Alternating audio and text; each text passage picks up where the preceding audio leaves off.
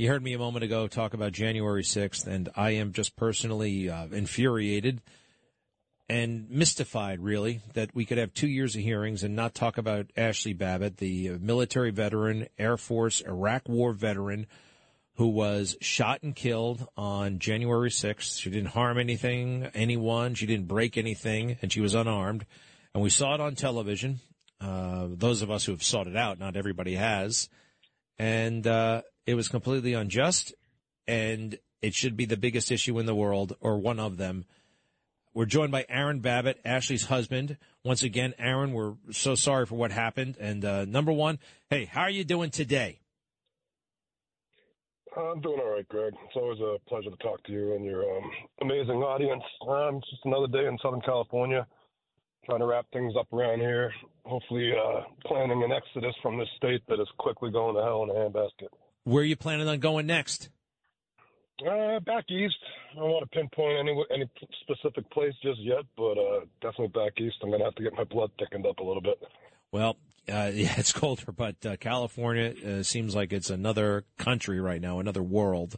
And uh, Aaron, by the way, was a very skilled uh, technician in the United States Marine Corps. What'd you do? Avionics and helicopters? Uh, what was your what was your what was your job there? No, the Avi guys were a lot smarter than me. I was powertrains and rotors on the Hueys and Cobras, the new platforms the Marine Corps had come out with back in the early 2000s. Well, it's a, that's kind of a very that's a very skilled position. They're very selective about who they uh, put in that spot. So obviously, very sharp Marine, uh, Aaron Babbitt. So Aaron, look, I know you can't necessarily talk about the legal details of what's going on, but um, a lot of us are hoping that someday there will be a lawsuit against the federal government for what happened to your wife. It never should have happened. Anybody who looked at this, and I've shown it to law enforcement experts everywhere, nobody says that this is a justified shooting. The only people who do are the fake news, and that's about it. They won't even let the Capitol Hill cops talk about it. I guess the Justice Department. Look, it was a bad shooting. I think you got a great case. I know you can't go into the details, but is that in the works? Is something going to happen? Because I'm sorry, but you're owed you're owed a lot. Money won't make it better, but you're owed a lot of money. Uh, what can you say? Yeah, yeah, it's it's definitely in the works. Um, obviously, I've been quiet for a while. There's there's reasons for that. Um, I think a lot of people think I went away, but I've just been under the radar. So stay tuned. That's that's, that's pretty much what I can tell you. I, when I said over the last two years, I'm never done fighting for my wife. I mean, that still stands today. I, I will not stop. All right, now I want to go down the road here. Let's say it's two years from now. Let's say it's six years from now. Let's say it's eight years from now. I don't know when our side is going to be back in uh, command at the White House. It's going to happen someday. I don't know when. Um, is there anything you would like to see done for Ashley? Now, number one, I believe that she was deprived of military benefits, even posthumously, which to me, day one, that's got to be addressed. Is there anything else though that that I should know about that we can start working on for the day where we can you know, restore what we can restore?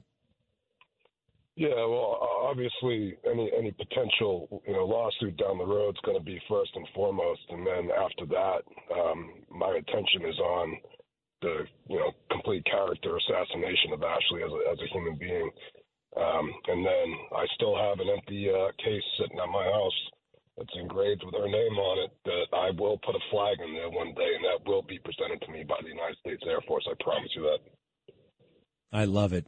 I love it, Aaron. And I, I, just hearing what you said right now, I know that's going to happen as well. And, uh, Hey, by the way, if there's any way, I'd love to be there that day. But listen, Aaron, uh, let me tell. You can you tell us a little bit about the video that um, not many people have seen, by the way, but it, it shows Ashley, uh, I think, very clearly trying to stop somebody who is breaking a window. Uh, can you tell us a little bit about that? And is there anything else in that video that you found that that's interesting? At this point, I don't really want to get too much more into that video um, these days, but I, I, can just say that um, Ashley wasn't a bad guy there. Um, she she was not there breaking anything. Um, she was obviously at one point trying to get people to stop what they were doing.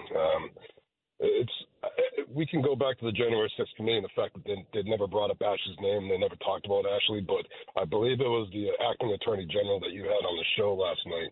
You brought up a really good point that the main thing that the January 6th committee is not looking into is the complete, complete security failures of that day by the Capitol Police and by everybody else involved with, uh, you know, having to be involved in that situation. And I think what happened in that hallway uh, was, you know, a very small part that Ashley got to witness herself. It seems like the Capitol Police, I mean, in addition to, I mean, they shot her, but in every other way, they let her down and a lot of other people down. You and me, Americans all over the place. How in the hell could they not have prevented people from entering that Capitol? They tried to secure it with bicycle racks. And you and I have both seen the uh, the video of cops just standing there. One cop even waving people into the Capitol, and there's been zero accountability. And the way America works now, ooh, you can only be if you you know. I don't know what it is, but they try to intimidate people from asking questions. Well, they are messing with the wrong Marines. in that regard, uh, Aaron Babbitt, again, uh, uh, we're brother Marines, if you will. So, all right, Aaron, is there anything we can do? I know people want to do stuff. Uh, maybe there isn't for now. Is there anything that we can do? Those of us who, you know, are just beside ourselves and brokenhearted about this uh, horrible injustice. You're you're all doing it, you, and you still are. After you know, we're going on two years, and Ashley's name is is still trending on Twitter all weekend. And uh, I brought that up to you a couple times before, and I think you you you, you take it a different way than what I'm saying it because I love it. I love it. I don't care if it's negative or if it's positive. The, the, the, people that have put up negative messages are the ones complaining that she's trending, but they're too stupid to not hashtag or put her name in a tweet. So that puts, you know, it keeps Ashley's name above the surface, and that's all I've ever asked for. And I hear the people calling into your radio show, and I hear the people, I hear you talking about it on the Newsmax show, and I love everybody for it, and we are winning. We're winning this battle. It makes sense now. I get it, Aaron. I really do. And uh, well, let's keep it up.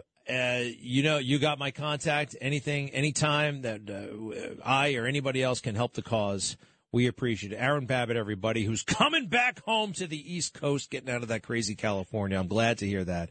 Aaron Babbitt, thanks for being with us. All right, Greg. Merry Christmas, buddy. Merry Christmas, indeed. Merry Christmas to everybody. And hey, give me a moment. I'll be right back. Thank you. Ohio, ready for some quick mental health facts? Let's go. Nearly 2 million Ohioans live with a mental health condition. In the U.S., more than 50% of people will be diagnosed with a mental illness in their lifetime. Depression is a leading cause of disability worldwide.